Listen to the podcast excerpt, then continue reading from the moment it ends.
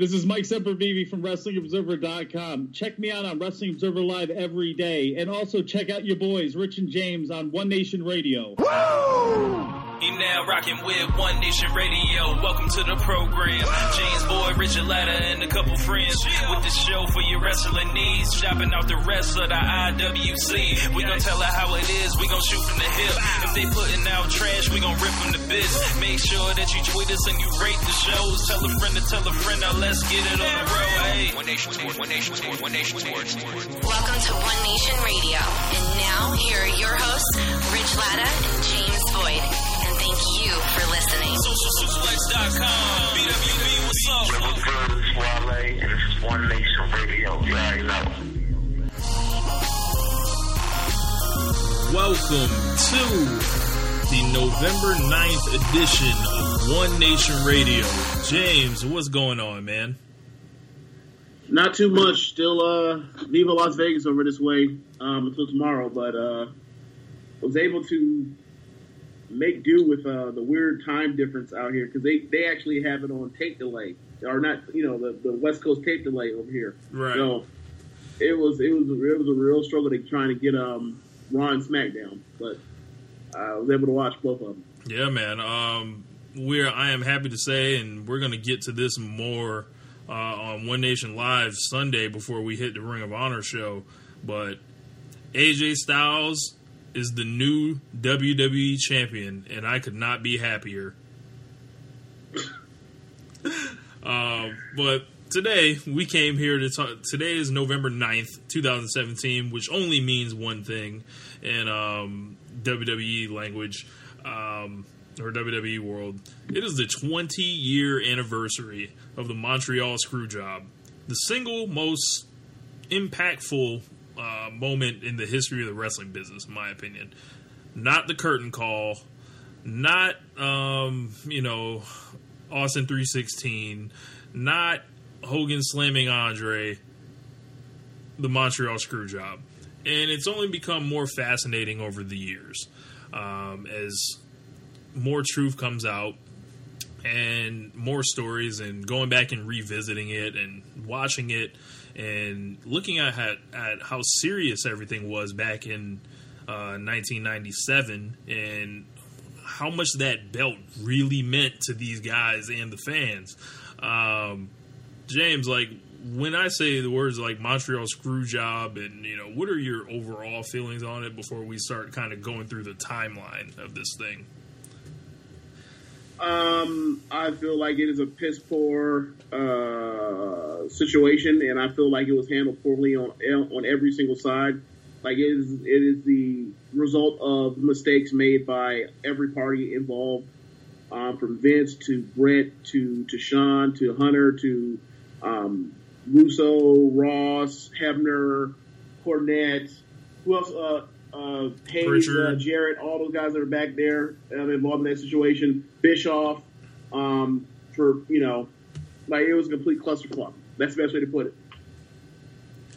Yeah, um, you you would think that they would have found some way to get this done, but unfortunately, like I feel like Bret Hart's a lot of Bret Hart's pride had been compromised. There was a lot that he felt um, like as the leader of the locker room at that time that he had been an example to other wrestlers, and he felt like he kind of went out on his sword uh, for them, and he represented in almost like an antiquated way of you know doing business at the time, uh, especially with you know the way the company was changing into a more um, like a more you know the Attitude Era, essentially. And I guess we should just start at the beginning. Like, I, I if you had to drop the timeline of where um, these events began, what would you say, James? Because I have an idea where I would begin it. I mean, you kind of have to start from like WrestleMania 12 and then go forward, right? That's exactly what I was thinking. So, um, for those of you that don't that that were not, you know, watching or too young or anything like that. So I started watching wrestling shortly before WrestleMania 12. Like, and I was like all in on, you know, Shawn Michaels and I like Bret Hart too. And they were like my favorite wrestlers and they're going to fight at WrestleMania whatever. All right, cool. So Bret Hart, obviously, he um, he loses at WrestleMania. Um, you know, in the Iron Man match, 62 minutes. These guys go out there in 96, and Shawn Michaels wins at the end, and there's this tension that is there, but not really like acted upon. 96 was a lot uh, better with, you know, the subtleties of things than you would see today. Um, but Bret Hart disappears over that summer, and he basically comes back as a man without a country because during that summer, everything starts to shift. Um, like as far as like how the wrestlers are are being positioned, how the fans are starting to receive the, the wrestlers, and then when Bret Hart returns, he's kind of positioned as a relic, you know, of a man of the past, uh, if you will, and that nothing you know represents that more than the beginning of his feud with Austin, wouldn't you say? Um, I don't know. Like, it, you gotta remember, there was so much stuff like changing at the time, and so much weird things going on. Where and then people would be on TV and drop off TV so often that like. You, you know you kind of forgot that Bret was gone, but when he came back, like, oh yeah, I forgot Bret was gone. Like that kind of happened to me too. At the same time, um, when Shawn, you know, um, after WrestleMania 14, but I don't know, but it, it, it was a weird time where because of guys jumping ship from WCW and WWE, like you kind of lost track of guys. It was easy to because you know neither one of these guys, neither one of these companies were like booking, you know, so expertly that you you know everybody you know, aside from like Hogan absolutely had a place at all times, Mm-hmm. especially in '96. So um, it, it was it was, it was kind of weird. So to me, like I, I say that uh, with the whole old thing was because if you listen to the match between Austin and um and Bret Hart from Survivor Series '96, they start saying all these like subtle like little little remarks, like kind of burying Bret on the low, like you know. Uh, talking about this isn't 1991, this isn't 1994, you know, like, and basically, like, starting to basically drop that bug, like, hey, we're gonna start phasing this dude you know, down, if you will.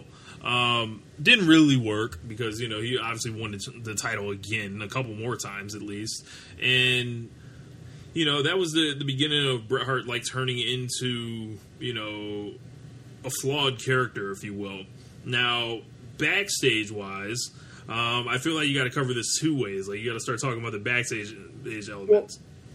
Okay, so if I remember correctly, so you know, anybody that follows um, or listens to um, Observer podcast, um, listens to Meltzer and Alvarez, they know that um, we listen to Alvarez uh, doing the the um, Raw retros with um, Vinny and, and, and Craig, and you hear, or even you know, you watch, listen to Observer radios, and they talk about this thing where back in the day, Vince really had a thing about once you're 40, you are done. Yeah, Like it was, it was the same thing with Hogan. The same reason why why he got rid of like Backlund and um who else? Backlund and um and, and Snuka at the time. Like once he, he felt like 40 was really old, and of course you know that kind of played in the fact that he was um at the time he was 50, he was in his 50s or whatever. Right. But um that's why they had him tra- Hogan transition um WrestleMania WrestleMania six tra- transition the title over to Warrior, try to move into the next guy, and that's you know after '92 and everything that happened, it was transitioning to getting away from Flair and Macho Man. That's why they also moved Macho Man off and had him retire and all that kind of stuff too. Even though he, he Yeah. still he still could go. Um, so the thing the thing that I always thought was so weird in retrospect was the fact that like so you signed Bret to this 20 year because you, you're afraid of him leaving the WCW at the time. So you signed him to this 20 year lifetime contract. It's almost like the Magic Johnson um, contract, right? yeah, Or uh, more expensive, but you get my point. Like it's like the first of its kind, lifetime contract. But he was 39. He was only 39, so you didn't realize like he had, this, he had this huge hank about guys turning 40 and not one of them. But like one year before you turn 40, let me let's lock you in and make sure we have you going until you're 59 years old. so Like yeah. it seemed Yeah. Yeah, and, and that that contract was uh, said to be like three years as a wrestler. Then he would go to the creative team or some type of uh, job backstage, and then he would transition into like a consultant like later on. For a million dollars. Yep, For a million dollars a year. yep. And Bret Hart's uh, that that contract would have expired like this year. That original one, like thank God that, that Bret Hart kind of broke that contract because, bro, I bet like Bret would have been like, hold on, like like he would have been locked in at that that rate and be like, yeah, for all them years, I don't know if it would have been. Hey, I bet the booking would have been more consistently good. I bet that. um, yeah, so like, yeah, as you were saying, like, you know, Bret's in this whole thing, and they start crying financial peril in the middle of '97 Why he's the champion again, and uh, this is something I learned about recently. How they were able to, like, once Bret Hart was committed to go to WCW, uh, and everything else that kind of shook out when Tyson showed up. WWE was able to get out of their financial peril in like two or three months. It, it wasn't just you know, oh, Stone Cold Steve Austin is getting hot. Um, it was just literally them changing the pay per view prices from nineteen ninety nine a month to twenty nine ninety nine a month, and doing a pay per view every um, month, and they were instantly in the black. And it kind of like makes you wonder. It's like, wow, they overshot all the, or they they just missed this by like two or three months. If they could have just held on, like we would have never had to like have Bret Hart like essentially get sacrificed. Yeah, like basically, if I'm you're, you're talking about Meltzer. Basically, was talking about how when WCW started charging full price for every single pay per view, and then um, Vince thought the model was flawed and thought that like guys Right. they won't possibly pay for um, a full price pay per view all, at all times, and it saw WCW was kicking the teeth in and also charging full price. Correct. And Vince was like, huh. Let me stop charging. 15, was it fifteen or nineteen dollars? It was like it was one of those. It was one of those. Yeah, it was like let, let me or let, let's stop, like yeah let's stop charging like fifteen dollars or seventeen dollars for two hour pay per views. Let's actually do the damn thing. And just like Jeezy and Fabolous, they did the damn thing. so so like in the, the whole deal with the screw job like obviously you know you guys have, have heard about how everything with that um, i think it makes you feel so bad for bret hart he's literally a man against a corporation i feel like. Well, wait, let's. All right, so. Do we have to start talking about the shawn stuff too? About the what stuff? the shawn stuff. Oh yeah, okay so let's go back. I mean, and another part is like, so Bret, you know, Bret leaves to do the trial acting, which is also like it happens to also happen at the same time where he like he leaves so that like Shawn can like he could be the one like you know people love to talk about like have their knocks on Bret. They love to talk about how like how bad the ratings are when on his watch he's champion or whatever. Yeah. And then like he leaves, and then Shawn's like in front of those uh those all time low ratings until like this year they're all time lows. Like no one ever mentions that with Shawn. No one ever, you know, everybody ever remembers the heartbreak kid and the resilience and, and the flamboyance. They don't remember the fact that that man could, that man was was out here struggling. How they, you know, come to your hometown for a sellout the biggest paper, uh, the, the, the Royal Rumble, and you got to get them tickets away. look three dollar about tickets three dollar tickets Yeah, like he was selling out. He was, you know, he's doing well with house shows, but not not not TV and not pay per view. Yeah, and they um you know as you mentioned Bret Hart was gone for that summer and when he returned uh the everyone all of the the the situa- the IF the whole situation set up for them to kind of meet in a rematch at WrestleMania 13 which never fucking happened. yeah. So Shawn Yeah. Michaels um, lost his smile or whatever, um, and you know he had that pussyfoot injury. Um, which continued a long line of him like never ever like putting anybody over to lose belts. He just hand those belts off. Yeah. Like he was Intercontinental champion. He was Intercontinental champion in '93. He hands the belt off. Um, he, I think he was who was he tag team champions with? Diesel. And he hand the belts off. they vacated the belts when they broke up, so they they didn't do a job when they broke up. They tag team with the belts. Yeah. He the thing. He had look. He was your. He remember after even after this uh after uh leading up to the screw job. Or no, I'm sorry, after the screw job. no, I'm sorry. when he, when he was a European champion, how he did that garbage uh Yes. that garbage uh pin for uh Triple H. He gave him just yeah here after he after he got jumped by the quote unquote nine thugs. Um, or y- Syracuse. yes, uh, he handed back the Intercontinental title. So this was like another situation where Shawn Michaels would hand over the belt again. And I imagine if you're Bret Hart at that time, you're like, here he fucking goes again. This little wimp, this whiner, this this um, this softy. You know, any other Yeah. word you you want to use there. Um, you know, I imagine Bret Hart used a lot harsher words than that.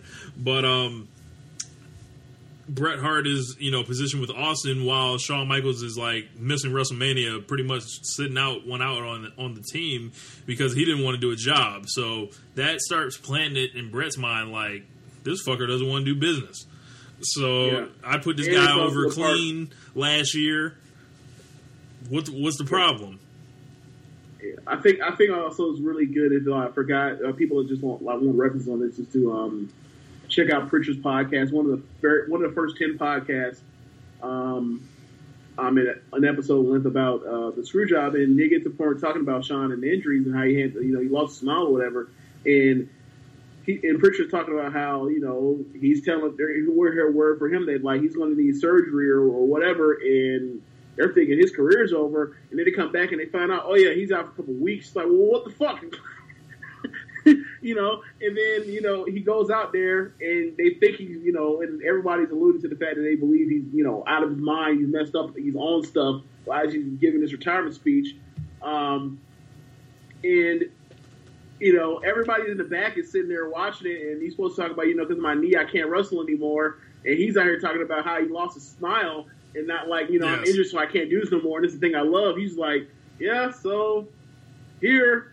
And then he gives that hug to, Vince, and Vince has the most like, fuck this guy hug I've ever seen. in my life. his face during that hug is like just It's Just Thursday like, Raw so- Thursday. If you guys are looking Like- for the episode of Raw, have you ever seen you ever, you ever heard the expression like when a parent says to, to their child i'm not mad i'm just disappointed yes, like Vince had like that full on disappointed father voice like I can't believe what's wrong with you. You don't you high you don't high on drugs out here on, on live fucking national television. And you, and you, and you say you had a foot injury, but you coming out here and telling people that you lost your smile. You like you lost your you know your desire to do this anymore. Like just give me your fucking and get the fuck out. Just get the fuck Yes. out of here. Just get the fuck out of here. fuck out my that's ring. It seemed like him. Like it was it was really a weird time. And it, and the other part is you know when you you know how WWE like one of the best things that they do, like God bless their uh their production team, their post production team when they make video packages, they're always great. They always there's never a time when like there's never been a time I, I've ever seen with WWE's production package over, over 20 years of WWE, over 20 plus years of WWE that I've watched, where the promos or whatever else they do on TV live is isn't like when they redo it the, and then shorten it, condense it, and structure it. It's never worse. It's always better.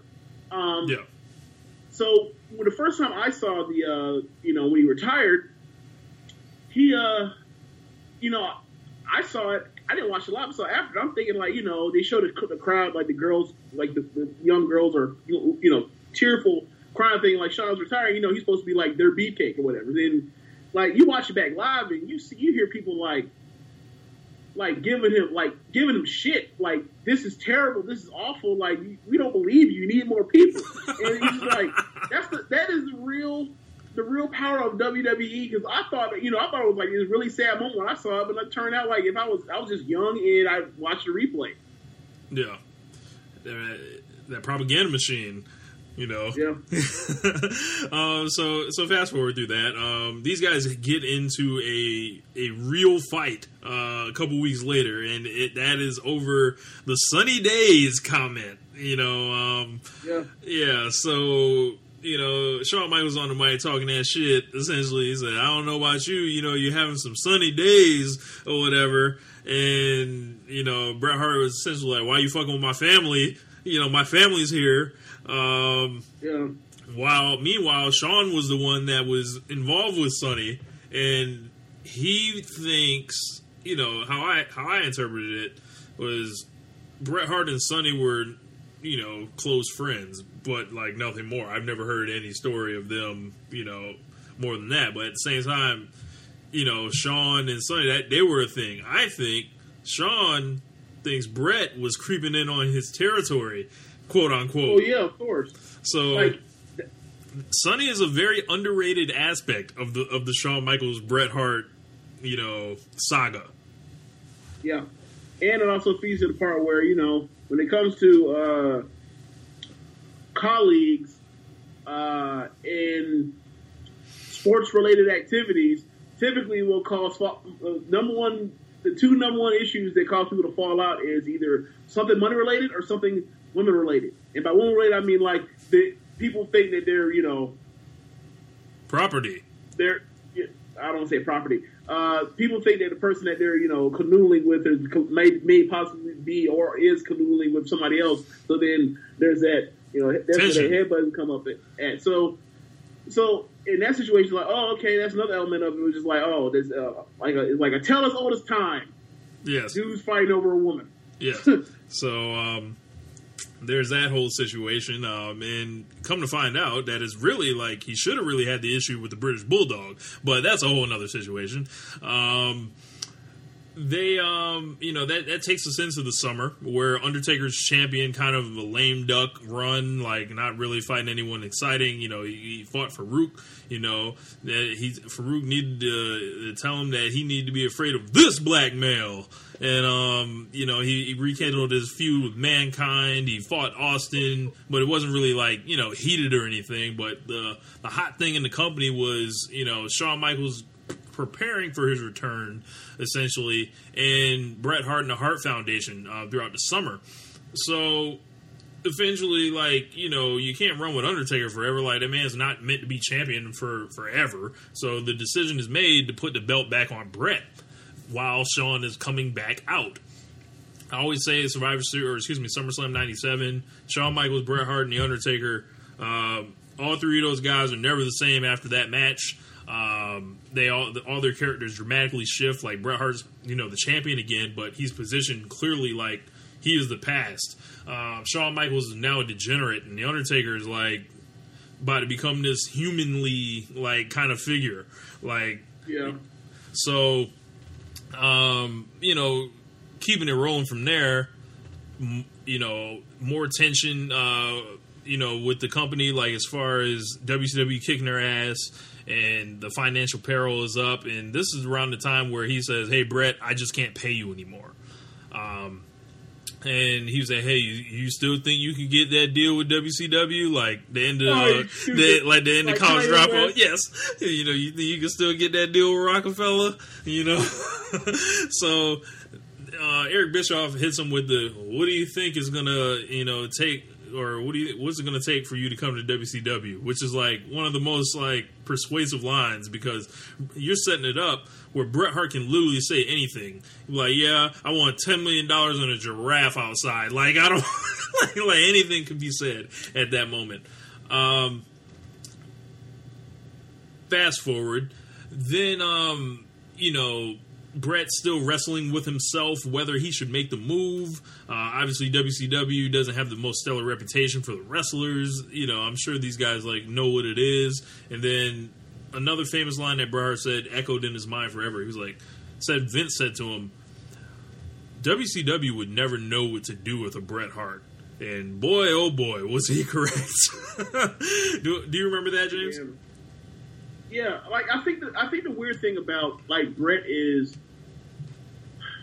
even more so like people like to talk about how unlikely you know in today's standards like how unlikely Daniel Bryan's rise is. Like Daniel Bryan's rise is the fact that like he was really good at everything you ever you ever threw at him and he succeeded at it and people started liking him because he was a likable guy and then we were at a point where like we you know we were tired of having you know John Cena you know being champion again and again and again. Um, CM Punk was on you know CM Punk was on the tail on the back end of uh, of, of his run uh, of uh, mainstream popularity, and like and then Randy Orton is Randy Orton. So like I can be, I you know, like that's not that unlikely. It was just like it was just basically we were at a point where everybody gets a turn, and it was literally his turn. He was hotter than anybody had ever been since um, you know since Cena at least, right? So with Bret, it was you know his his situation. Like I don't even know what got him over as a as a babyface, other than he's always really you know he was a really really capable hand. He was likable. Like, but there were so many other contemporaries that were like probably better suited at the time for his, you know, that was that was you know with him. Like whether it was perfect or um, even a younger Shawn at the time, uh, Ray, Razor because of because of the size thing, Diesel because of obviously the look. I mean, we were now we're 20 years removed from that from that Diesel look, and we're still getting that pushing on our throats, right? Right now. So So there were there were there were a lot more hurdles in the way for for Bret's ascendance to where he where he became like you know the second five time champion in company company history. And I mean, it's it's sort of I mean Warrior at the same time we like he he you know he basically picked up where Warrior was supposed to be the person that had the ball for the next for the future for the company, but Warrior flamed out. Right, and and I feel like there's a subtext of, of Bret Hart essentially being paranoid for those five years where he's the man. Like there's all like Vince McMahon's constantly trying to replace him. He's reaching into the past with Bob Backlund. He's like trying to get these seven foot motherfuckers over. He's trying to like have this one guy hold this shit together, but you know at the same time Bret Hart's like you know this is where I'm supposed to be. You know, and, and You know, then they treat they treated Bret like he was Kirk Cousins. Yeah, yeah, like Um. the franchise or, or you know like oh like anybody that's like the 15th most talented quarterback in the, in the NFL was like look we know that it's gonna be hard to replace you but we gonna always try to replace you we ain't gonna never just be set on me like we got this guy that's who we gonna go to bat with and it's a weird thing when it's like well dude who the fuck else you gonna find better than me that's not gonna take you a long time for you to like transition up to and you know you potentially waste a lot of um, time and fanfare dicking around. right. And you know when you have you know some of the stupidest stuff that they had uh, Bret go through, whether it was like fighting with Lawler, who was old as shit then, yes. right? Like he so like he was at that point where like Lawler was so old that like he doesn't look like 20 years later he looks about the same as he did then. That's how old like Lawler was then. Like Well, Lawler ain't aged. and he had that short mullet. Maybe aged like like Lawler's maybe aged like a month worth of uh, like a two years worth of time in the last 20 years, right? Wow. Um, and, and you know it's it's it, you know the Isaac Yankem thing, which is like so funny Yeah. because you know 20 years of Kane, right? yeah. um, you know, like there was oh, there was only but so much they actually got with got right with Bret at the time, and then like, you know, people still knock him historically, but whatever. Like, I'm I'm sure somebody else would have you know got over really big with like you know wrestling Hakushi in ni- in the '90s. Yeah. And that match was great, actually. It was. It was. um, yeah, man. Like to me, there was like if you just look at the the big matches, you know that he had. To me, it isn't close. Like as far as like in that ninety two to ninety seven period, like you have Shawn, but he's like in and out, and you know you never know what you get with Shawn. And Shawn wasn't the main event until the very end. Like he was like there in '96 and '97, but it was, that was Bret's time. And Mhm. um, moving back into you know the current conversation where we were talking about, like there was a there was a point where um, these guys were going to try to settle it and be professionals essentially about it, and um, basically That lasted about what five seconds. yeah, yeah, yeah. So like Bret has a conversation with Shawn and he tells him, you know, I just want you to know, despite everything that's happened, that you know I have no problem doing business with you. I have no problem losing to you if if, need, if that's what you know Vince wants, and you know I respect you. And then Shawn looks at looks this dude in the eye. This guy Yeah. that has Can grown up. Can I say it? Well, I say it? well, can I build it up for you? I'll, I'll throw the alley, and then you, you get the All right. oop. Yeah. Okay, okay, so he looks this guy in the face, right? That has been born into a wrestling family, that has been raised by Stu Hart, that has seven brothers who are all wrestlers, three sisters or four sisters that are all married to wrestlers. He has been a wrestler for 20 years. His br- whole family, you know, has grown up. He's grown up with a fucking dungeon in his in his house. He's getting stretched, getting stretched by his dad in Yes, the basement. getting stretched. You know, Stu Hart voice. Uh, I don't feel like doing the, the the imitation right now, but y'all know what I mean. Um, and he tells that dude. Also, that dude can whoop his ass. He tells that dude Yeah. this. He says, uh, "Yeah, I appreciate that, but uh, I can't say the same." Yeah.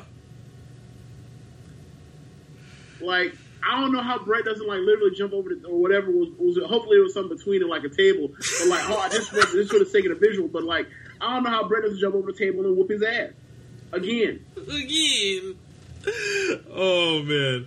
Um. because it, because it, it, you look at like their situation over like yes these are two guys like being petty and being you know being children um because they have hurt feelings over what may or may not have actually even happened um even though that you know one's married and one's single and like nobody's dating anybody like there's no you know whatever uh but at the same time I just I just do not understand like how you look at their situation, not come away with saying like Shawn is like yes, Bret's acting bad, but Shawn is completely worse. Like what like what has Bret done that Shawn can't forgive? Like was it like I mean he did don't get me wrong like he did hit below the belt by doing the whole thing about talking you know saying all types of stuff about him and Hunter you know and you know and then talking about how Playgirl him doing a Playgirl magazine um, it, it- it's, it's not a girl magazine, it's a gay magazine, and all that kind of, kind of stuff, and you know how and all the illusions that you know between like how you how you choose to live your life, and I'm judging how you live your life. Sounds like you're talking like almost like you're gay bashing the dude, but some of the stuff Shawn would do was talking about, you know, like your, your, you know, your your dad is so old that he's basically zonked out like a vegetable. He's just waiting to die and stuff like that.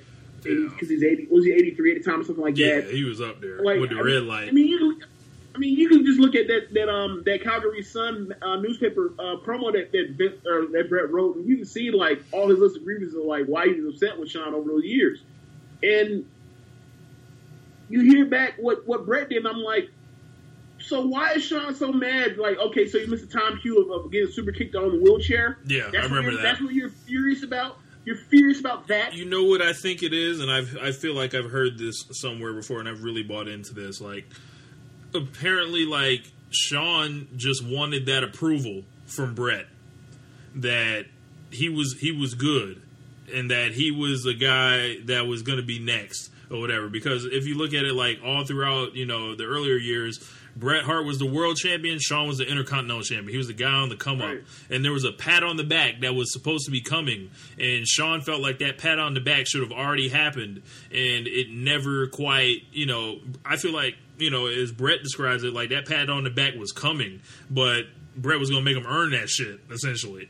Like you know, he he wasn't just going to bow down to to this druggy to this guy who's like not really showing responsibility for the business and everything like that. And, and at the same time with Bret Hart, you know, Bret Hart's no saint, you know, or anything like that. Like as far as like if you if you guys have ever read his book, like the man man was like out there on the road and you know living life, living fast while married and everything like that. But um, he was um, you know with those two guys, like it just got really bad from there. And then I think this is a good uh, point to start bringing up Bret Hart's character in 1997, where he was a face in um, in Canada and a heel in WWE, and how that may have led to his character essentially being sabotaged back then. Because it's not how it is now, where you can just turn on a dime, essentially, and it doesn't really matter. Like, Yeah, I, like he essentially left Bret with no opponents, like no logical like you know opponents, and stuck. Yeah, but at the same time, like you, you look at the whole Bret Shawn thing at the time, and, and it was a weird thing. but, You know, like in America, they're both heels, Right. so it's like you're about to have a heel versus heel program for the title. Like, what what the hell's going on? Um, and you know, at the time, like they're getting Austin ready, and Austin, you know, Austin's with McMahon or whatever else, or um, at the time, but. Or am I, miss, or am I saying, or am my timeline messed up? Uh, yeah, they're still getting Austin ready around that time, but like they're, he's on the back burner. He broke his neck, but he's coming back. When does he come back? What time? What He shows back. is he up- back for Survivor Series? yeah, no? he, he fights on the undercard of Survivor Series '97. Okay. But they just weren't. They just were not ready at the time. Like, and you see what happened after SummerSlam. We're like, okay, well, we don't really, don't really know what to do here. Like, what was like at um at Bad Blood? Who was who was Bret like wrestling? I don't even remember. Bret was in a tag team match with the British Bulldog against the Patriot and Invader, I believe, There you go. He's your champion. in a flag match or He's something like that. and and the deal with it is like you know the Attitude Era was about to start. Like rumor has it like that Bret wasn't in any of Vince's plans. Like going forward after that, like you're done. Like and uh, you know the the deal with it was like yeah, I don't really have nothing, you know, like you don't fit anymore. And essentially, like, it's like, why would you let that guy go? And I think that goes back to what you were saying earlier, like with the whole 40 thing. Um, and from there, like, you know, Bret decided to sign with WCW Yeah. And- while while he was still the champion. Yeah. And not only that, like it's also in order for him to actually negotiate that, it takes Vince having to tell him like, I will, you know, free you up to negotiate, and I will, and I will give you um, an offer, um, you know, at a reduced rate from our previous contract. So you know, in case you may want to stay, um, but also to give you, um, you know, something something for you can compare for Bischoff to give you a a, a, a contract, and it's it's just kind of weird. It's like, how do you like? This a person that you're willing to do all this for, but then like you do this to him to get the belt off him. It's like you you, know, you couldn't have like Fucked up time. And, and I was like look, looking at the weird, man. I was looking at the wiki on this. It was like pretty much was saying what I said. Like it was like it, the whole situation with Bret Hart being a face and a heel at the same time, and this is before they had experience with actually doing that. So, um, It's also the best job they've ever done doing it too. yeah, is it, but it, it rendered him neither like a, a great a good guy or a bad guy, and it left him like unable to to basically fight anybody else after that. And so it was like literally the end of the line for Bret Hart. I, I don't know who he fights going forward after that. Like if you know he stays. Um, on to the I think I think I mean I think a lot of it was like it's really hard to tell because so much of where they went after that immediately pr- proceed or basically is, is off of the, the strength of and, and draft off the uh, the force that was Mr. McMahon. So like without the screw job, you get no Mr. McMahon, and without Mr. McMahon, like hell, who knows? He Austin even becomes the megastar he becomes, you know, or or Rock. You know, like there's no there's no like great evil force to bounce that off to bounce those two guys up against. So crazy how that all like who the hell out. knows? crazy how that all worked out. Um, obviously, they, they you know onto the Survivor Series, they come up with this whole finish, and um, this is where Triple H um, basically hops on the phone with Shawn Michaels and Vince McMahon. Triple H, a young boy at the time, essentially. Shawn Michaels is young boy. Um, was like, if he doesn't want to do business, we'll do business for him. Um, according to rumor and innuendo, of course. Um, Yeah. yeah. And this is and, and it's hilarious that like he has the gall to say that stuff, seeing it like you know talking about doing business where you know he's part he's part of that that clique of assheads that that want to um, Expose the business? call. you know, exposed to business. He, he's one of those. Uh, you know, he's he's part of that clique. His homeboy next to him, Shawn, is like, oh, you're supposed to put the oh, you- oh you're supposed to put over uh Bulldog in, in the UK. Nah, I'm beating them. Fuck that. You change that up. You're not Yeah. doing that. Let me tell you what you let me tell let me tell you, Mr. Booker Man McMahon, what you're not gonna do. And then this is like, you know what? You're right. You're right. Yeah. He had mind control over Vince. Yes, all the way back then. He, he needs some now. Um, actually, I can't. I can't. I can't be too hard on Vince this week. But um, You know, he he might have just woken up out of a coma. You know, for for all we know, the last six months. Um, right. And have him be like, look, I, I don't know, I don't know what kind of pay per view he, he felt like he he lost by having Jinder Mahal versus Brock Lesnar, but he's like, look, I need so I need something to make people give a fuck about this this pay per view, and then he's like, no shield, like really no shield at the time, and then like, oh, we're gonna have. uh We're gonna have Braun Strowman versus versus Jinder. How about this? Let's put AJ in there, and then watch him get a belt right back to General in India. Watch. Man, they better not. Uh, well, we'll- like I said, we'll get to that. Um, you know, Sunday at One Nation Live, the full AJ Styles celebration uh, will be held here with your boys. Um, but yeah, um, it leads them into the match. Bret Hart thinks Earl Hebner has his back. Earl He Hebner. Earl Hebner swore swore on his kid's life that you know he would he would quit if they tried to fuck him. Obviously, that didn't happen. um, you know when it came down no, no, to it, no, tell him about Brisco. Tell him about Brisco. yes, yes, Jerry Brisco. Okay, so the deal was Shawn Michaels was afraid to go in the ring with this man, essentially, and I feel like Brisco had to know also from this story.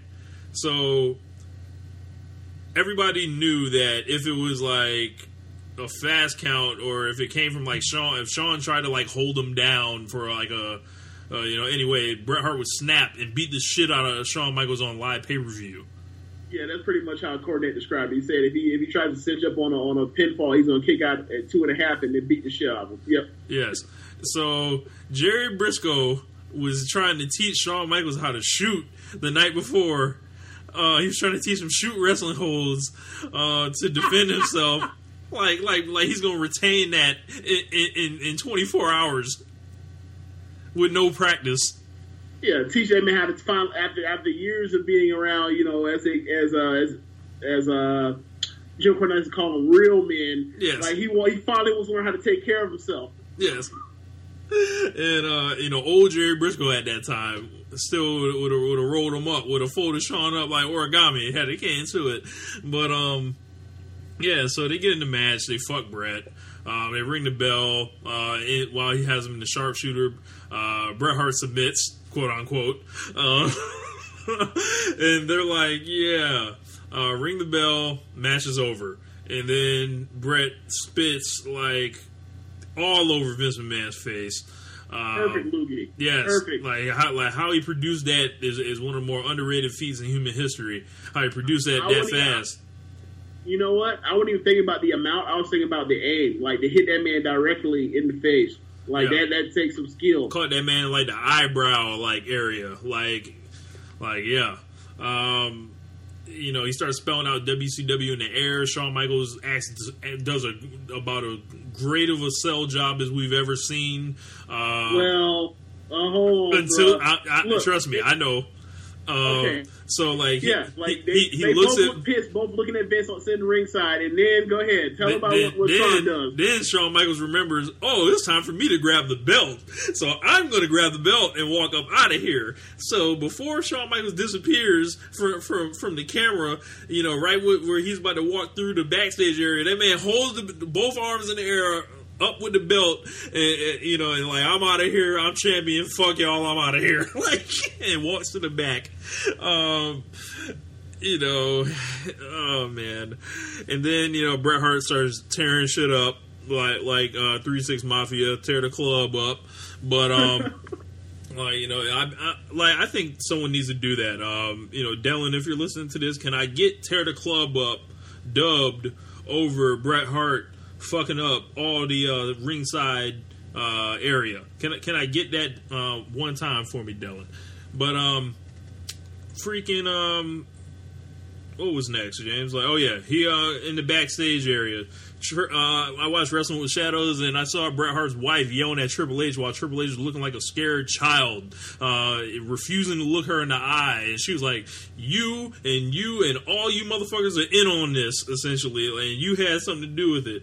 And he's like, "You know, it's unfortunate. You damn right, it's unfortunate." Basically, she said, "Like, you're not sorry. You know what the fuck this is. Like, like I'm not stupid. Like, if you watch Wrestling with Shadows, Bret Hart's then wife." wife uh, Julie is like the one that's peeping all the game because Bret Hart was supposed to be protected the last thirty days with the with this clause that um that that basically was like he has reasonable creative control. She looks Bret Hart in the eye and says, "So what do you do like like you know aside from that? Like what if like you know what's the uh like yeah you got that but what if something else happens? Like she saw this coming. So james i present this to you and uh this is something catherine asked me was how didn't bret hart see this coming I believe Bret. I believe that Bret um, thought that because of um, how how respected he was amongst the locker room, how um, res- how respected he was amongst even you know the booking committee, um, the writers, that staff, and his relationship with Vince, that he thought that and you know, and also the alternatives that were laid in place where um, he would, you know, drop that belt.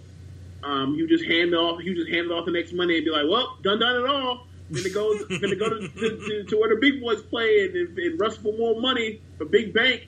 Um, I think he really thought that. I'm sure there was a thought in his mind that crossed his mind when he thought, you know, you run, you do the, you know, the the the risk benefit analysis in your head, and you think, all right, there's this percent chance he fucks me, and he just never he thought like that was option, you know, z? The number, yeah, not Z, but like definitely not A, B, or C.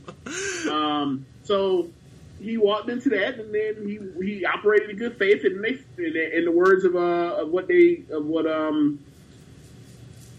of what Prichard said when he was backstage watching it, when um he was next to Owen and, and Bulldog, and Owen and then Owen or, and Bulldog says out they fucked him. Like that's They that's fucked what happened. Like you heard out their face, and then they fucked him. So.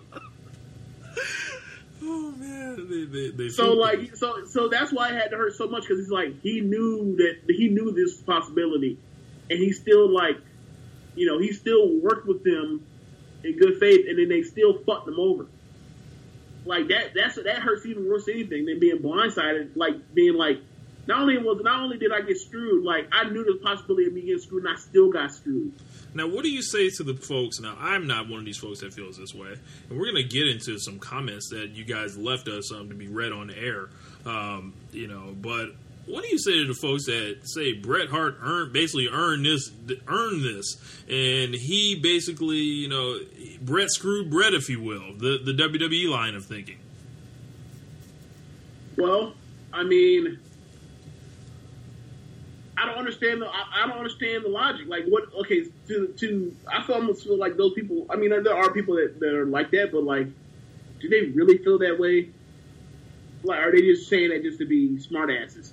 I'm not sure, but um, like I think a lot of people think like, why wouldn't Bret Hart just like be the bigger man and and do his job for his boss and all that? But Oh, I, I, I really feel like Okay. the, the subtext behind it. I like I I, get you're saying. yeah. I get you're saying. It's like like when you hear like Cornette lay it out for you, where it's like, all right, well, he says, well, I don't I don't want to lose in can I have creative control the last 30 days of my contract or whatever, so I don't want to lose in Canada and I don't lose to.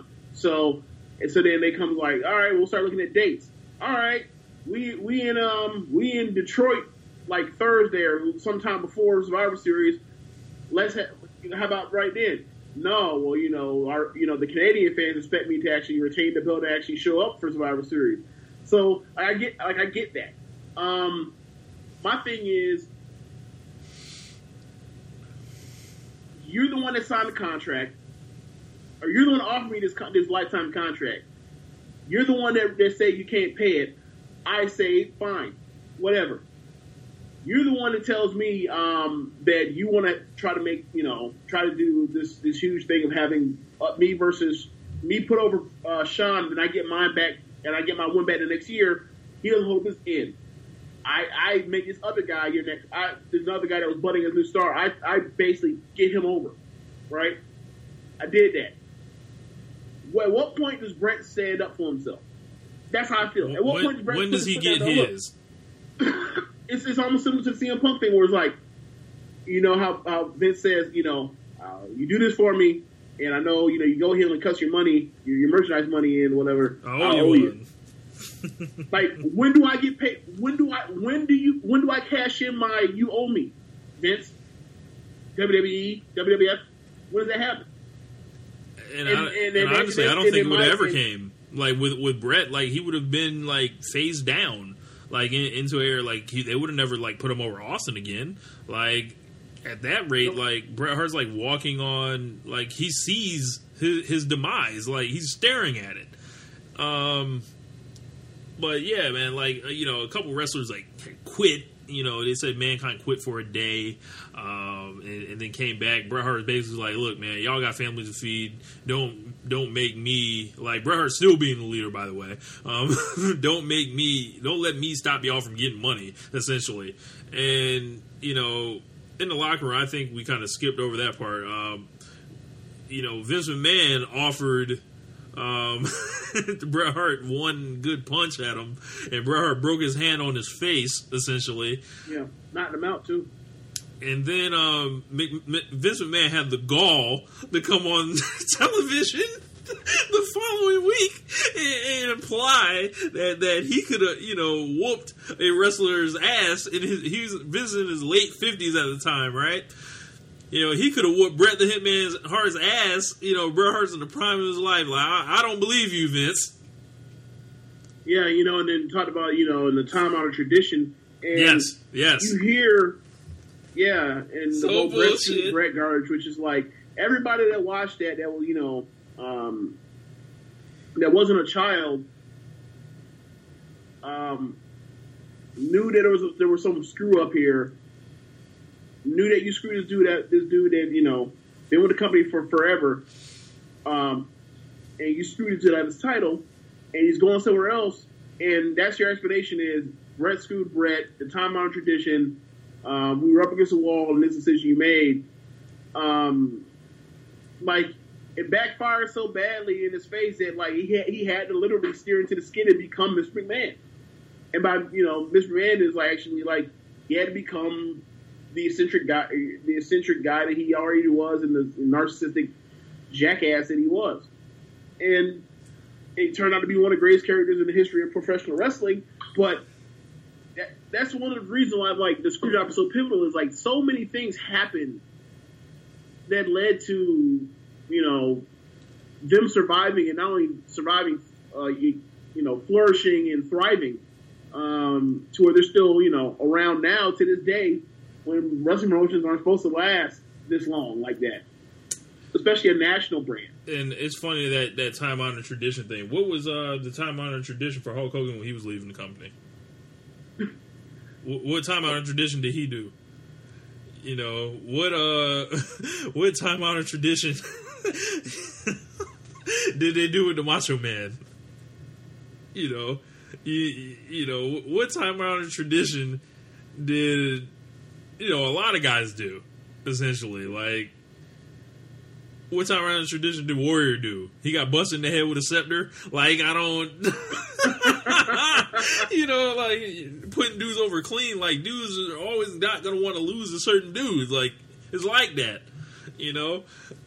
But I don't know, man. Um, let's get into a couple of these comments um, that we had come in um, from our wonderful uh, listeners uh, and, and folks, members of our group.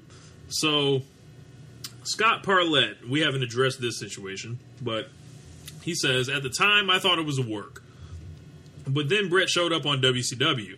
Personally, I never really could stand Bret Hart's character, so I was glad HBK had the title and Bret was out the door. Looking back now, I kind of wish it never happened. Bret was a fantastic wrestler, and I wonder how many great WWE matches could have happened that never did. Well, I'll name a couple of them. Bret Hart and The Rock could have clashed in, in, in a high profile match. Bret Hart and Mankind could have wrestled, you know, on pay per view at some point. Bret Hart and Triple H eventually could have fought on pay per view. Yep. Um, Bret Hart, imagine Bret Hart and Angle.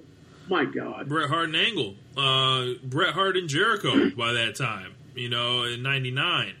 Uh, Like if you you could have probably include seen like Kane. if you if you Sorry. You probably could have got Kane and Bret Hart again. You know, Kane, Kane, not Isaac Yankem. You know. we'll go to the next one. Um, Howard. Okay. Then if you include like let's say you know WCW or WWE wins or whatever, and still goes around the same way. Like you still would have like Ed, I mean, you still have Eddie, you still have Law. Like he could have extended his career with the influx of guys after the split that that had been around. Like there, he would have he would have thri- he would have been perfectly fine. Yeah. It's just you know they went that direct they they went that direction of you know dick jokes and, and DX and stuff and. dick jokes, bruh. They sacrificed Bret Hart for some dick jokes, bruh. pretty much Um, like like like porn star like fake porn stars doing vignettes where they're well like there's some real inception shit going on where like you got Val Venis like cutting a cutting a vignette promo while he's watching himself having sex I guess like studying his technique like it like he like he's scouting like he's doing uh, what do you call it uh that man reviewing tape. like like doing advanced scouting like self scouting himself or whatever yes. like, it's, it's it's it's a really it's a really weird situation with this company. Um, uh, what would they win over last year? And then like, you know, the crazy part is like they add they do the Tyson thing, and then like you know it pretty much turns ev- that plus the uh, the pay per view money change, and like it turns everything around for them. like that. Um, yeah, in like a matter of months. Uh, Howard Schilling writes in, he says, I've heard some people argue that it's a work.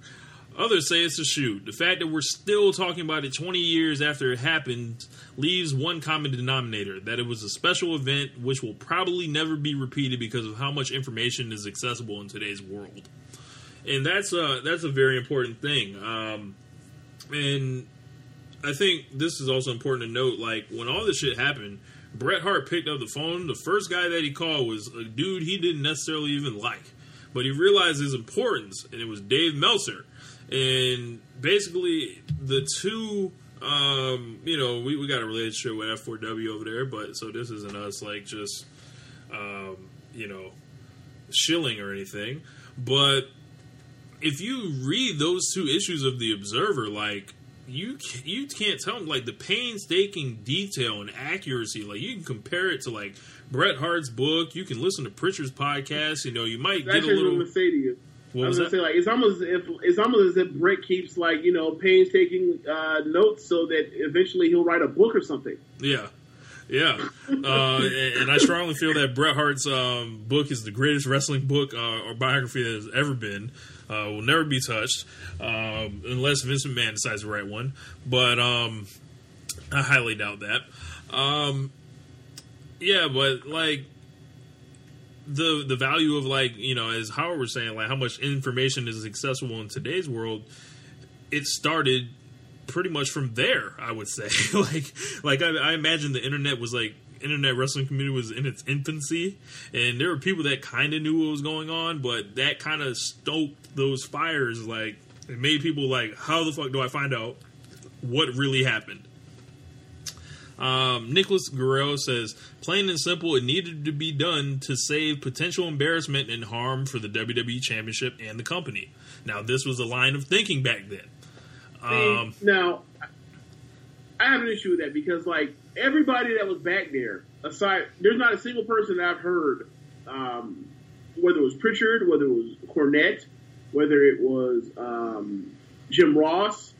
I've yet to hear anybody that was involved in the backstage uh, situation, as far as booking committee or whatever else, or what are you going to call them, where they actually thought that after Bret gave his word that he would not like show up on Raw with the title, that he would that that that he, would cross them on that.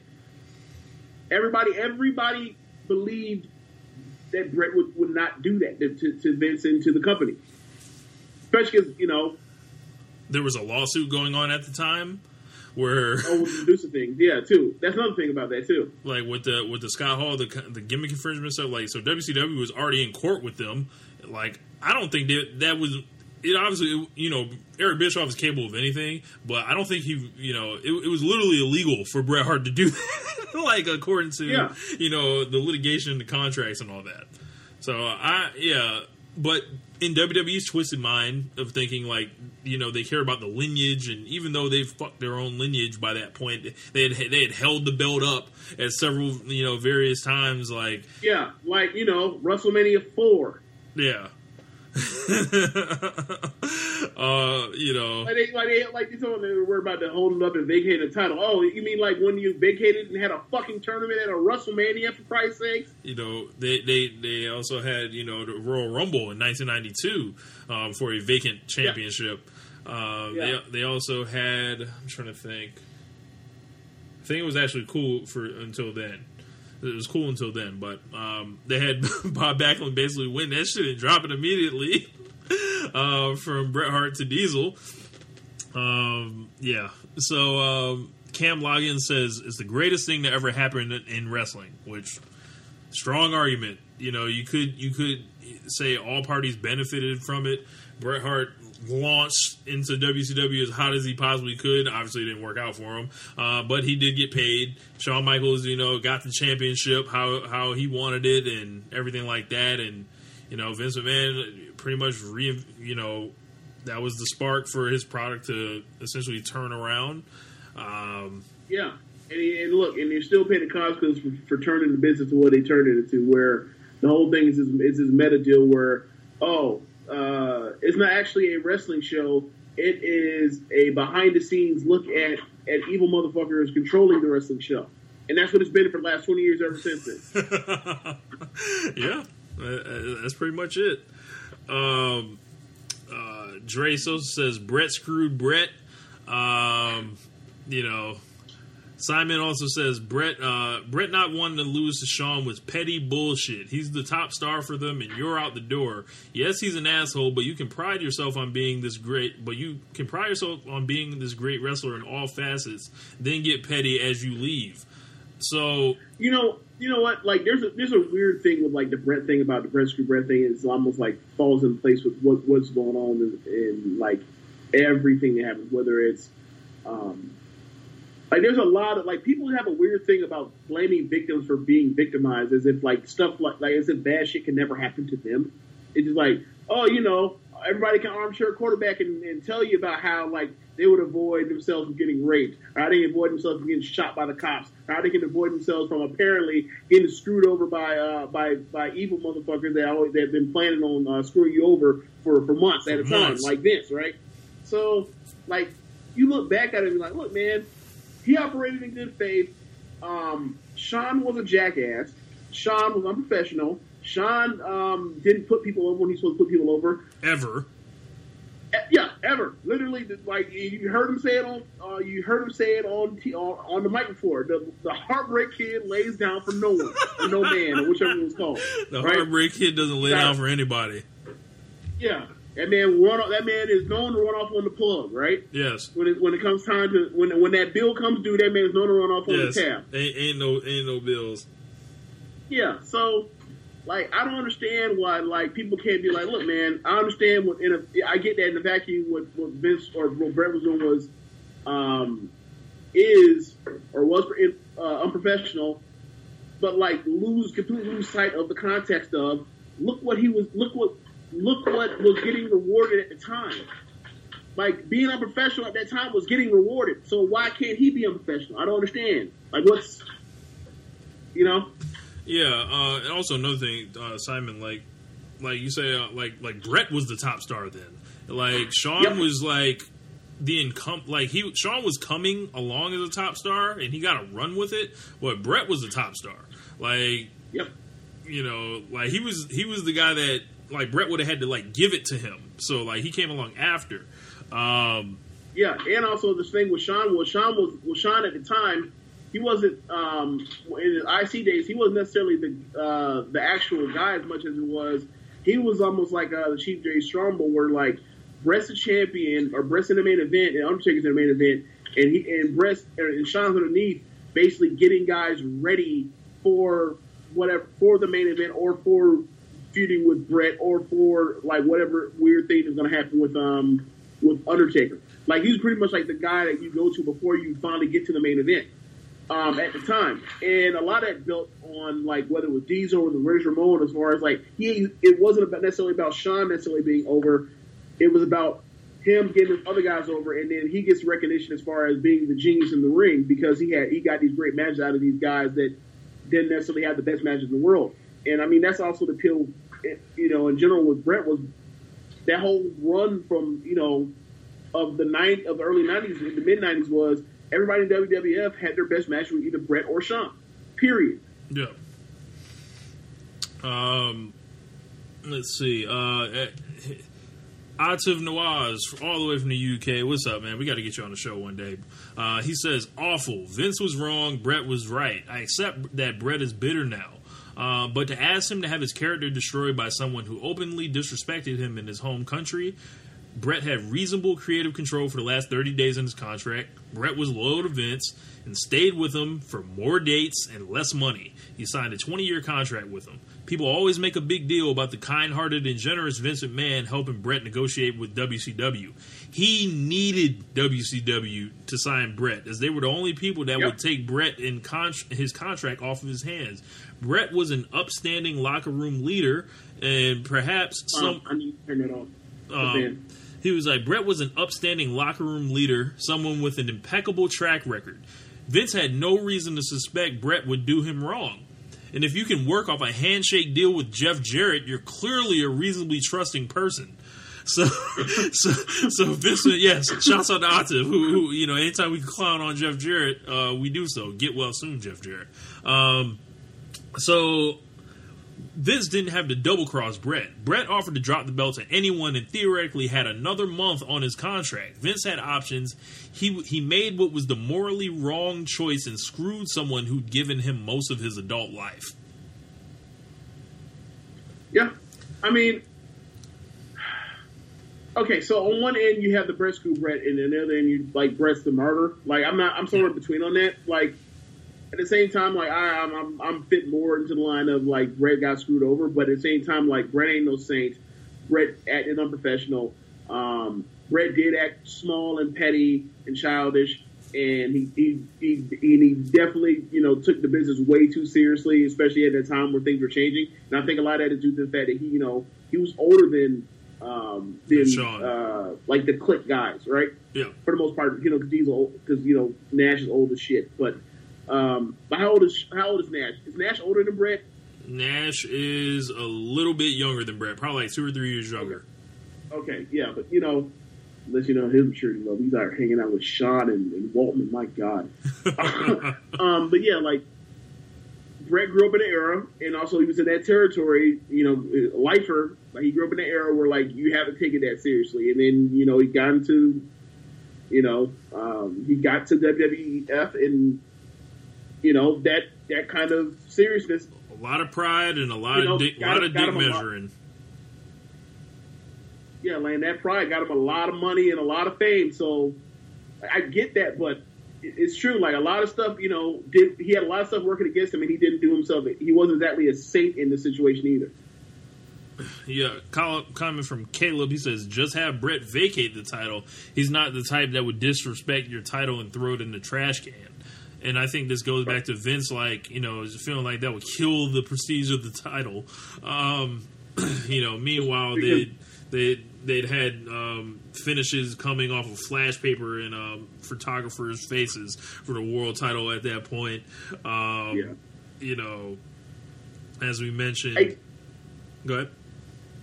Yeah, like I, I think the main, I think the main thing is just like I joked about earlier, just like the, the cornet joke where he's like, "Yeah, well, here you go, Bret," or uh, "Yeah, you know, I've, t- I've done done it all basically. Took it, um, I, I I done it all. I did it my way. I took on all comers. Um, I whooped I whooped all your whole roster's ass. There's nothing left for me to do. Um, it's almost like when um, it's almost like when Hogan uh, said it after he screwed over. Uh, after he became out as the third man at uh, Bash at the Beach. He's like, I looked around and I did everything, and you know what, brother, I'm bored. Yes. He's Yes. like, so I'm going to where the big boys play for two, you know, for two and a half million dollars, and uh, holla, Bruh. you know, that's it, that's all. Drop the belt on the ground. Walk out the ring. Yeah, Drop like, the mic too. it, it, it would have been it would have been a definitely a bad look, but it but I believe that like they thought like that would have been like a complete death knell, as if you know, like and what to them they took it as like that's the next worst thing you can do aside from um, throwing the belt actually in the trash. And I'm they didn't. like, to be fair to WWE, they didn't know how close they were because they felt like they were like done if that happened. Like the, the company was like Yeah. finito, finished. Um, but yeah, man, just the just the thought of the Bret saying like, you know, I whoop your whole roster's ass, and you know, bro, that shit would be hilarious. just real, real talk. Think of like this, right? Yes. Okay, Bret, Bret's champ. Or Bret, Bret comes back the next Monday, right? Like, Bret wouldn't do this, but Bret, let's say in theory, all the things Bret could do if he showed up, right? Right. All right, I will look. I whoop your little. I whoop your little pussyfoot pretty boy. I whoop your dead man. I whoop your your, your I whoop your immortal dead man that with the magic power powers and shit. Yes. And the, the, the toughest sob that uh, the bionic redneck and I all that his stuff. ass every time I ever his- fought him. Look, I, look, look, I whooped his ass and, and left him in a pool of his own blood too. I'm going. and I'm finna go to WCW. Where the big boys play. Yeah. In theory, that you know that does look really bad. Bro, And that that's another been, part about this whole situation is why in the hell when you how do you get to a situation where you feel like you may or may not have to not pay this dude his money and then make him champion, Rich? Like in short order. I, I don't think I think it came after. Right. but like Like Bret was Okay, already so- the champion, and then he was like, "Man, I can't pay you." But how do you do that while the- dude's wearing the belt? but they made him champion in Oc- uh, they made him champion in August. August, and then like what October? It was Sep- decide, September. Yeah, we can't pay you no more. I think it was September. They decided we can't pay you anymore. So you mean th- that's even worse? So literally a month, uh, literally a month after you made him champion, we like, Yes. yeah, bro, we can't actually do this. Then why you do it? oh, that's for Vince McMahon. If Vince McMahon ever like to join uh, on One Nation Radio, uh, maybe he can answer that. Um, but uh, yeah, um, qu- uh, comment from Dion Murphy. Said. Uh, that's when the world of wrestling understood Vince McMahon was not the dude to fuck with. That is definitely true. Vince McMahon, uh, disrespect for the WWE Championship will not be tolerated on his watch. Um, When he makes a you know a 54 year old guy the champion, yeah, himself. Like, yeah, um, Sergio Parra or, says, or, or he goes and digs up Backlund to go and beat Bret Hart. correct, correct. Bob Backlund, who had fell fell off the place the the face of the earth. Um, Sergio Parra says it shouldn't have happened. There was plenty of ways around it. Bret was willing to drop it to anyone else or even to Shawn the next night. The screw job did not need to happen. And considering how long Brett stayed loyal to WWE, even though that loyalty wasn't always returned, he should have had a better exit. They broke wrestling's number one rule, and I don't see them having the same outcome if that happened today. Uh, I mean, okay, Bret so- Hart has a lot less leverage today, so I don't think it gets that far. Exactly. Yeah. Like it's either oh, do you want to reschedule or do you want to go or do you want to renegotiate your contract or do you like want to go to New Japan or or go the Indies? Like there was no there was no place where you can you know get out of you know basically have a good ass job and then leave and get a better job. Like there was no there was no situation like that. Um, but as far as the you know all the tops of the options and stop rules that, that, that Bret offered them, like the one I believe the least is, I'm not going to put him over on pay per view, but like I will put him over on on on free TV the night after. And he also uh, offered to drop the belt to the Brooklyn Brawler as well in Madison Square Garden. Like that's hilarious. I feel like that's Bret being a jackass because he knew Vince McMahon wasn't Yeah. going to do that shit. Exactly.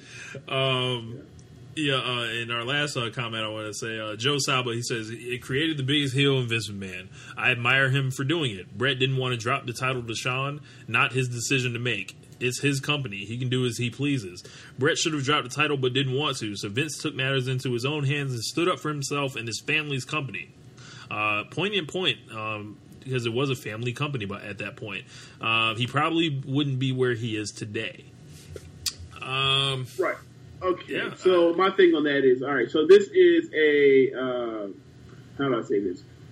just because you own the company does not mean you own the employees. Um, you, you know, they like to. They, we always talk about how you know WWE likes to say these guys aren't employees. Meanwhile, like you know, they can't actually like be independent contractors and you know work somewhere else, right? Unless you know you, you sit out for ninety days to make sure you're not hot in these streets no more. Yes, Um, man's not hot. I think that. Yeah, I think that. Yeah, man's not hot at all. Um, man can never ever be hot. Yes. Uh, but I think the thing is, and we, I mean, you talked about this with in, in terms of uh, when uh, the Heat basically told Wade to walk. Um, and, ba- and it was like, okay, so you so, you spent your whole time trying to sell um, your company or, or companies, you know, they try to, you know, to potential uh, clients or not clients, uh, employees is you try to sell not only just the money, you sell professionalism and you sell, you know, quote unquote family and loyalty. Well, can't really do that once you screw over like, you know, you know, your second your second five time champion ever. Like you can't like that that's out the window. Like you're just cutthroat as everybody else. Like it's it's gone. And the thing about that is like when it comes to that kind of thing, like it, it's all about relationships, and you're gonna have to deal with people that are pains in the ass to deal with, like Shawn, where you're gonna have to quote unquote be be fair and have to mediate some of these things. And when you do, when, once you do something like that, like you set a precedence of like anything can happen. Uh, the locker room could be, you know, as tense as it already is with guys, you know, already, you know, accidentally on purpose, as they say, and everybody's, you know, and it's a zero sum game, and everybody's trying to here fighting for for real estate turf, um, over this time slots, all that kind of stuff. To throw in the, the part where, oh yeah, and your book could screw you Yeah, your book could undermine you. Like that, that, that was a really, you know, that was a really uh, dangerous element to throw into play when all these sharks are out here literally fighting for for, for, for money. There's also drugs going around. There's like you know, like dudes like giving their lives to this and beating their bodies to shit, and then that fucks up their minds and everything else. Like you know, drinking problems. Like wrestling is a is a weird weird business. Like it's so so so weird, uh, especially back in those days. Um, don't know if it's as weird anymore, but. Um, I, I bet it's got to be even even more because like the at least back then they could lean a, a little bit on it like this is supposed to be real or legit or something like that you know. But now it's like yo y'all can do whatever y'all want. So y'all are at completely at our mercy.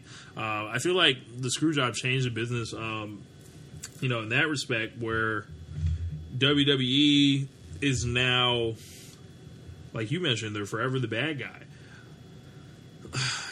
and did they? Do you think they ever really made this right with Bret?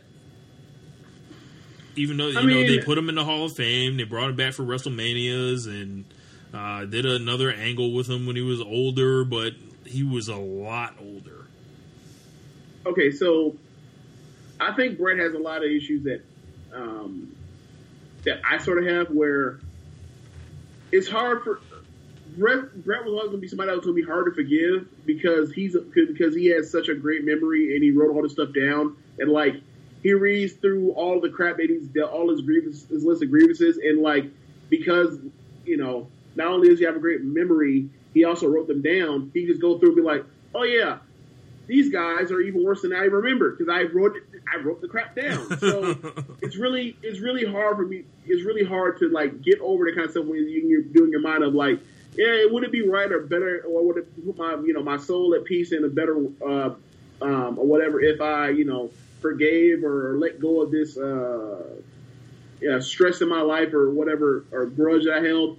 Or do I just remember? Oh yeah, this person screwed me over, and I want, and I, and not only do I want, um, whatever uh, whatever I felt was coming to me, I want all of it.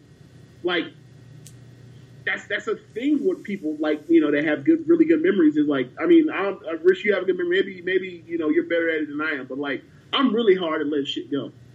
So like I got and I ain't never and I ain't never got a world championship took it from me. You know what I mean?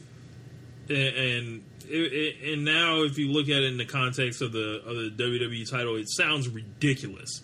Like that it got to this level. But the WWE Championship back then is not what the WWE Championship is now, where they just can experiment with it for six months at a time.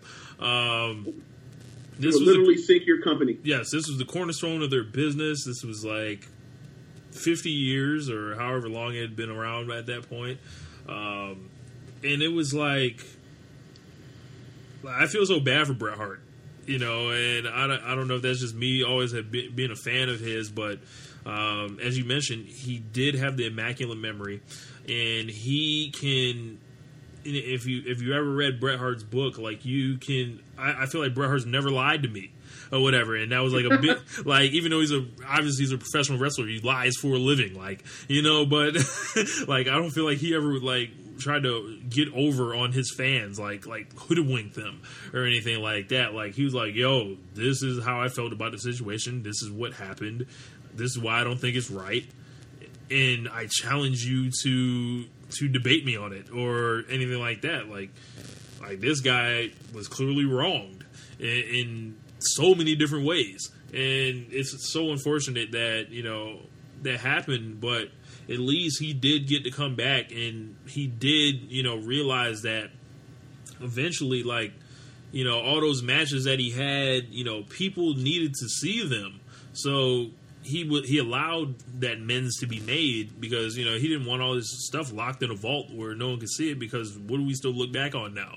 Bret Hart's great matches, Bret Hart's uh, you know promos, Bret Hart's um, entire you know run of influencing you know the style of wrestling that I like uh, and that many other people like, and him being a pioneer, the the first guy to break through that wasn't this huge muscle motherfucker like you know that or or had like a, a loud you know personality essentially like like a macho man or whatever.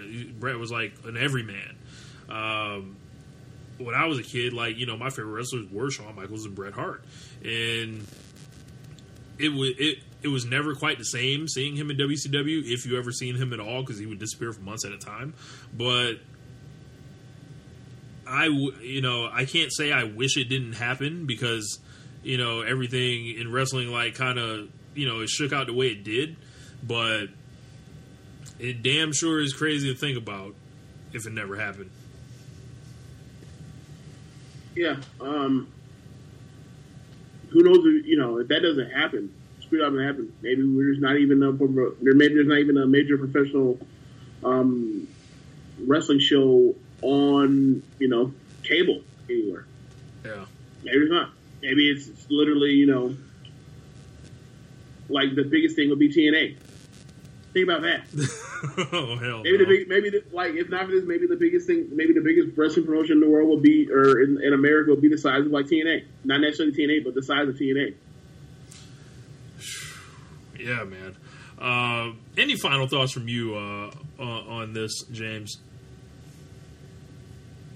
Yeah, I mean, I, I think I've said this before about in, in um, on the podcast about um, uh, the screw job, but like if it's it's it's almost like tragic in a way because you think um, both of these people are working or, or operating under good faith, where there's actually a real live relationship where he comes to you and says, "Look, I don't think we can actually do this. I don't think I can pay you the amount of money that I'm paying you, and biz operating in good faith." And you feel, uh, you know, you read, um, think, what think it's called Titan. Uh, you mentioned Yeah, uh, Titan sinking. Titan, yeah, um, or you you know you fo- just follow um, the week to week talk about the negotiation, and you feel you're at- you feel like they're going to figure this out, and then you get to a point where you get to like maybe like two weeks out, and you're just like, oh my god, this. I mean, I mean, how many times I've um, how how much I know like the back of my hand, like you just reach a point where you're just like, oh my god,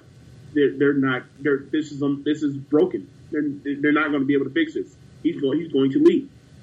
Um, and then like to see that part where you reach that point, and then like you look at what happened after that, and then like what happened to his career after. It's um, it's almost like tragic because he still had many many good years left. Because I mean, '97, you can argue it's his best year. Yeah, you, you can say that. it's his best year as a wrestler. He's, you know, and like within two years, he's done. Yeah, Yeah, two three years. Yeah. Um. yeah, two years. Never. Never mind. Yeah. Um. Yeah, it sucks. Uh, I, I feel like I gotta go watch some Bret Hart matches after this just to get in better spirits.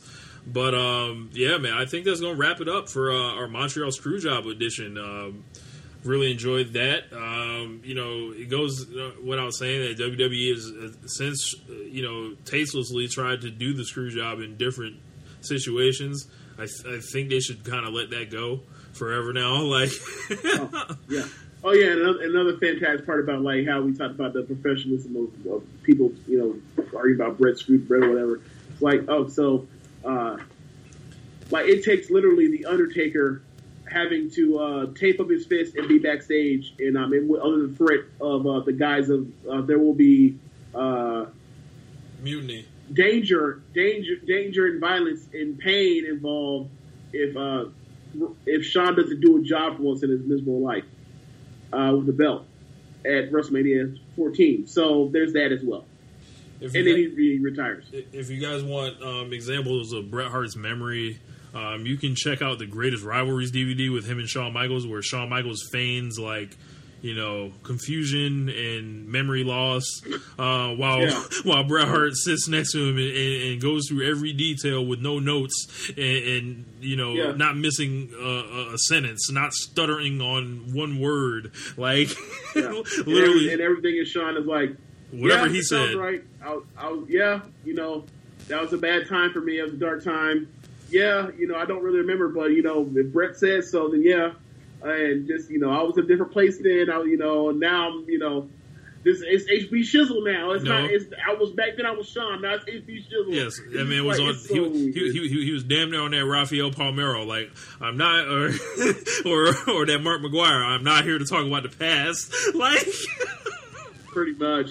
like, but in like a nice way or whatever, because you know Bret Hart at any time could reach over and, and, and stretch him, you know. It's like the whole time, like the whole that whole entire like meeting or, or not meeting, the whole entire get together with him, Ross and uh him, Ross and Bret is just like Shawn just pretty much just squirming in his chair as Bret basically like tells tells the world like how unprofessional, how much of a jerk he was uh, twenty years or not twenty years at the time, fifteen years ago, yes, and like and Shawn pretty much just sitting there saying like, yeah, yeah, I was really bad back then, you know, but luckily I found Jesus. yes, I'm saved now. Like, Yeah. oh man, uh, yeah, but uh, that's gonna wrap up our Montreal Screwjob show. Um um, Sunday we will be back with our um, AJ Styles celebration uh, for him winning the uh, WWE Championship. I may just prepare a rant. You never know. Um, we're going to be seeing Kenny Omega and the Young Bucks this weekend. James, are you excited about that? Uh, yeah, I'm, I'm, I'm, pretty excited to go see the second best in the world. Anyway, So, uh, you know, it's, I, you know, going It's, it's gonna be, it's gonna be fun. going to see be real fun. going to see the best in the world. You know, Kenny And, Omega. it, and it, and it, it's, it's, it's not that often you get to see the second best wrestler that, to walk the earth at any given time, especially when they're not American. So, um, it's gonna, it's gonna be, it's gonna be real fun. You know, Like, I- I mean, it's exactly like going to see Okada, but you know, Yeah. whatever. Anyway. it's still, you know, Oh, I, I'm planning on. Uh, I'm going to try to get there for the meet and greet, and I'm going to attempt to get a drop from Kenny Omega for One Nation Radio. That is going to be my goal. You know, I'm going to say, "Hey, would you mind, you know, saying that?" I'm going to hold my phone up, say, "Hey, this is Kenny Omega. You listen to One Nation Radio." That would be awesome. So if we can get that, you know, we we would definitely be certified as a seven star podcast. So you know, um, yeah, there was a big New Japan show this week. Recommend you guys check it out. Um, it was dope. Um, but yeah, that's going to wrap it up. Make sure you guys check out the SMC podcast. I hear they have a, um, a podcast coming out this week where Rance will be spitting hot fire, as he says, uh, about uh, the whole Kenny Omega and Jericho situation, as well as the title change. Um, so looking forward to see what, what Rance uh, has to say, and uh, those guys over there. Uh, shout out to Caleb and Curve, and um, we're gonna get free up out of Caleb. Yep, free Caleb as always, man. Um, uh, shouts out to Jeremy, uh, socialsuplex.com. Make sure you guys uh, go ahead and visit over there. And obviously, uh, Laz Lariat uh, drop I dropped two columns this week. Uh, one about AJ Styles basically saving the WWE, uh, like he's done all year, and another one about Chris Jericho maybe being the alpha of professional wrestling. So you guys should go ahead and check that out. Uh, anyway, we're gonna wrap it up. Uh, run it back, five star rate, all that. Tell a friend. We up out of here. Later. Peace.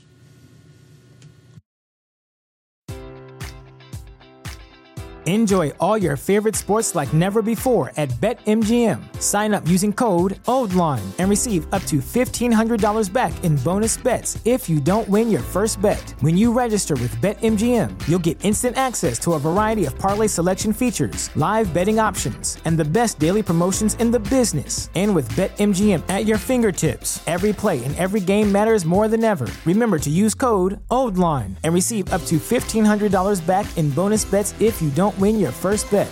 BetMGM and GameSense remind you to play responsibly. See BetMGM.com for terms. 21 plus only, Maryland only. New customer offer, subject to eligibility requirements. Rewards are non withdrawable bonus bets that expire in seven days. Please play responsibly. For help, visit mdgamblinghelp.org or call 1 800 Gambler in partnership with MGM National Harbor. Promotional offer not available in Washington, D.C.